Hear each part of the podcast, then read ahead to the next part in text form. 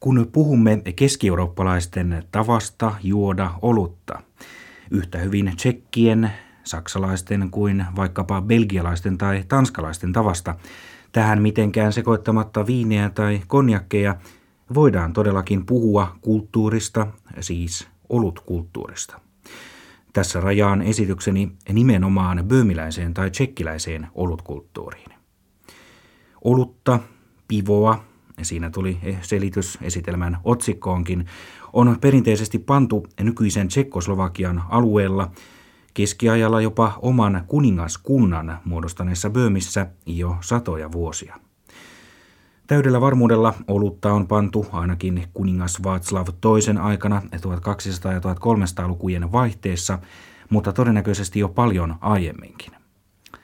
Nykyisen Tsekoslovakian koostuessa kolmesta osasta, jotka ovat lännestä itään päin mentäessä Böömi, Määri ja Slovakia, Tsekkiläisen tapaan voimme todeta, että parasta olutta löytyy Böömistä, parasta viiniä Määristä ja parhaimmat väkevät suunkostuttajat Slovakiasta. Juomakulttuuria on siis tarjolla maun ja mielihalujen mukaan. Rajoittukaamme nyt kuitenkin olueen ja siis maantieteellisesti Böömiin. Merkittävimmät böömiläiset olutkeskukset ovat Pylsen eli Pilsen, Pudjovice tai České Pudjovice, joka on Etelä-Böömin keskus ja luonnollisesti maan pääkaupunki Praha.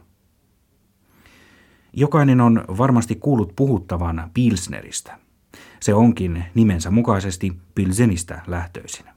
Tämä kaupunki sijaitsee noin 80 kilometrin päässä Prahasta lounaaseen.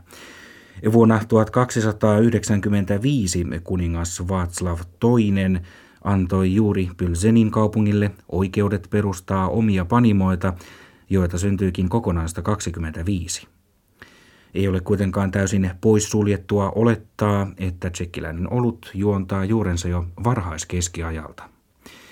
Olut alettiin laittaa nimittäin jo 1500 vuotta sitten Bayerissa – Asialla olivat teutonit, nykysaksalaisten esiisät. Sahtiin ruvettiin lisäämään humalaa, joka synnytti olueelle tyypillisen maun. Vesi, maltaat, humala ja hiiva ovat vielä nykyäänkin olueen perusaineksia. Böömin kuningas Václav ensimmäinen oli 1200-luvun puolivälin tienoilla säätänyt jopa kuoleman tuomion sille, joka kaupitteli kallisarvoisia humalan taimia Böömin ulkopuolelle. Mutta toki on olutta juotu jo paljon varhemminkin, sillä ainakin sumerit, babylonialaiset, egyptiläiset ja myös kiinalaiset ymmärsivät oluen päälle. Olut on tällä hetkellä kiistatta tsekkien kansallisjuoma. Vain saksalaiset ja belgialaiset juovat enemmän olutta kuin tsekit. Aloitetaan Pilsneristä, Pilsenin kaupungin viini- ja olutvarastoissa on säilytetty juomia jopa tuhannen litran tammitynnyreissä vuosisatoja sitten. Nykyään tässä 170 000 asukkaan kaupungissa on jopa erityinen olutpanimo-museo. Suomalaistenkin tunteman Pilsner Urquellin juuret ulottuvat, kuten nimikin osoittaa, myös Pilsenin kaupunkiin vuoteen 1839. Tuolloin kaupungin asukkaat muodostivat suuren yhteisyrityksen Jätti Panimon, joka alkoi valmistaa laajalti levinnyttä Pilsenski Prasdroita, Urkuellin sukulaisjuomaa. Kuulut Zaas humalat maustavat hienoakin hienompaa, maltaista ja humaloitua juomaa vieläkin. Prahasta noin 70 kilometriä etelään sijaitsevaan sittemmin uskonpuhdistaja Jan Husin aseman paikkana tunnetuksi tulleeseen Taaborin kaupunkiin rakennettiin 1430-luvulla maanalaisia käytäviä, joiden lämpötilan tuli olla teellinen ruokatarvikkeiden ja oluen varastoimiseen ja säilömiseen. Etelä-Böömissä sijaitseva nykyisin vajaan 100 000 asukkaan České Pudiovice oli ollut keskus jo 1300-luvulla. Saksaksi kaupunki on muuten Budweis. Näin ollen tiedättekin jo varmaan, minkä merkkisestä oluesta aion puhua kohta tarkemmin.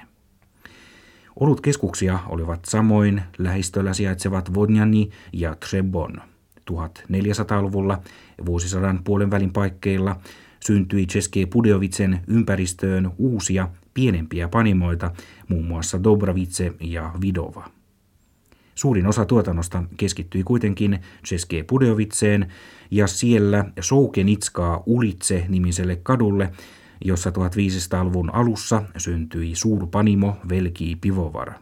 Pyhän Vaslavin sopimuksen nojalla, sopimuksen, joka ratkaisi riidat olutpanimoiden ylläpitämisestä, syntyi vähitellen uusia ja pienempiä panimoita, eteläisimpään Böömiin Cheski Krumloviin vuonna 1560 ja Taaboriin vuonna 1612. Panimoteollisuus levisi siis voimakkaasti. České budjovitselaiset perustivat vuonna 1722 pienen panimon Mali Pivovarin, mutta pian oluen pano kiellettiin kotioloissa. Vuonna 1895 tsekkiläisten paikallisten asukkaiden onnistui perustaa oma yrityksensä Český akciový pivovar, tsekkiläinen osakeyhtiöpanimo, jonka nimi muutettiin vuonna 1936 Budvariksi. Vuosina 1911-13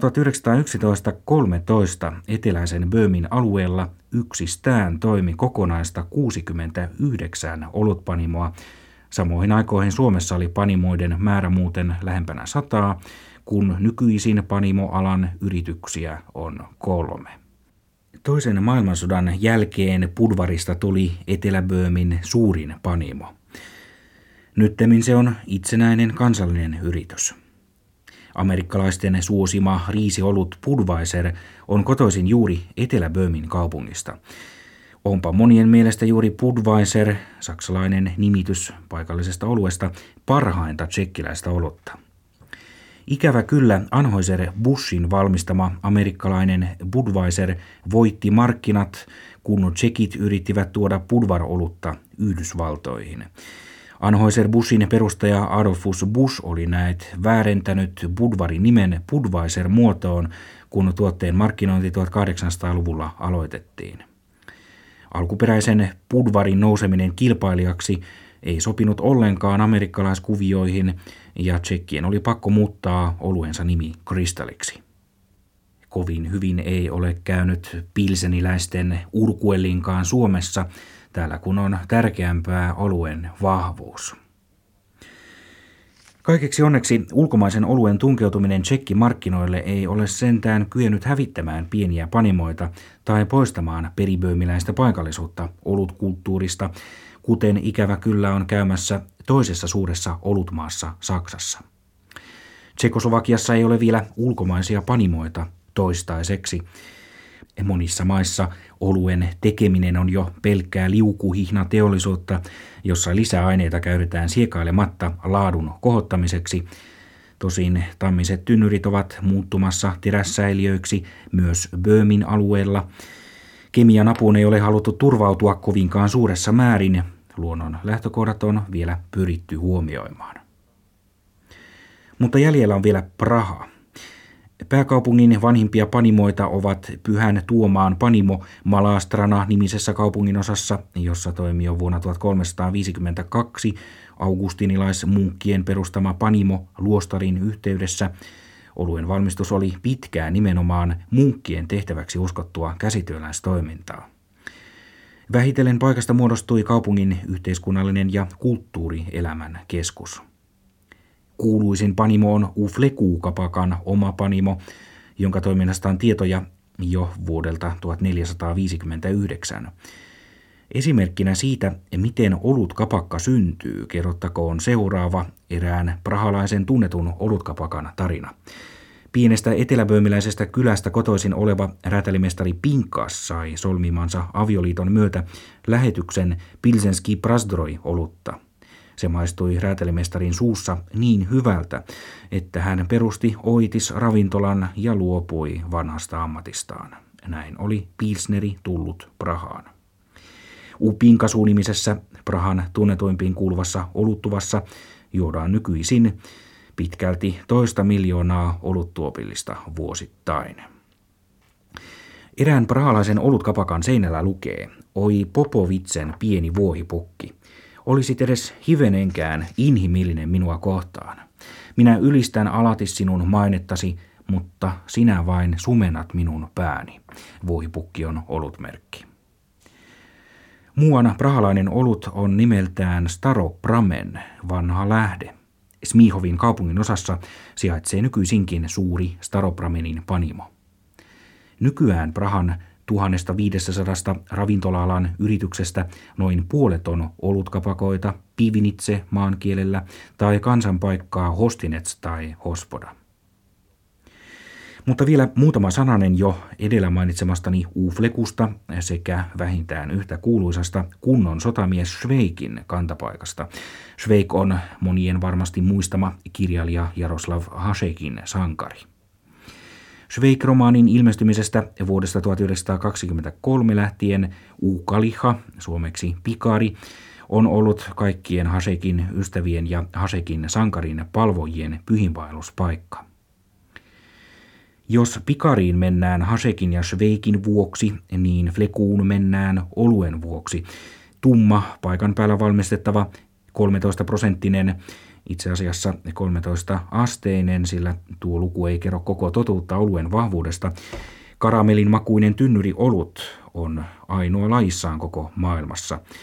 Olutta voi yhtä aikaa juoda paikan päällä jopa yli 2000 vierasta Uflekussa. Siellä voi kuulla vanhoja prahalaisia kupletteja ja schlagereita ja muistella menneitä vanhojen romanttisten kattokaarien ja koristeellisen goottilaiskaton tai keskiaikaisen hallin katveessa. Kuka puhuu niitä näitä, kuka nauttii topinki ruokaannoksista tai flekun gulashista, kuka iloisesta puhalimusiikista, mutta kaikki sammuttavat taatusti janoaan oluella. Eikä olutta Böömissä välttämättä tarvitse edes tilata. Sitä yksinkertaisesti vain tuodaan pöytään valtavalla metallisella tarjottimella. Tukkimiehen kirjanpito pienillä paperilapuilla paljastaa asiakkaan humalan määrän. Ei tsekki niin paljon juokkaan, kuten nyt tietysti suomalainen, että aamulla on seurauksena kopfschmerzen, kotsovina eli päänsärky. Olutta on saatavilla sekä pulloista että tynnyri oluena Chepovane pivo. Kyseessä on kaksi täysin eri asiaa. Ja mikä erikoisinta, olutta voi ostaa itselleen myös suoraan hanasta, kunhan omistaa vain oman astian. Ei ole erikoinenkaan näky prahalaisessa oluttuvassa, jos näkee vanhemmanpuoleisen asiakkaan tiskillä odottamassa omaa olutruukkuaan täyttyväksi. Siinä odotellessa menee kurkusta alas ei niin hitaaseenkaan tahtiin oluttuopponen, joka ei sisällä juurikaan hiilihappoa. Häiriöitä ja tappeluita ei ole nimeksikään. Pöytien äärestä voi kuulla kantautuvan milloin tsekinkielisiä, milloin slovakialaisia juomalauluja kilpalaulannan tahdissa, sillä wo man singt, dalas dich ruhig nieder, böse Menschen haben keine Lieder – siellä missä lauletaan, voit olla aivan rauhassa, sillä pahat ihmiset eivät laula.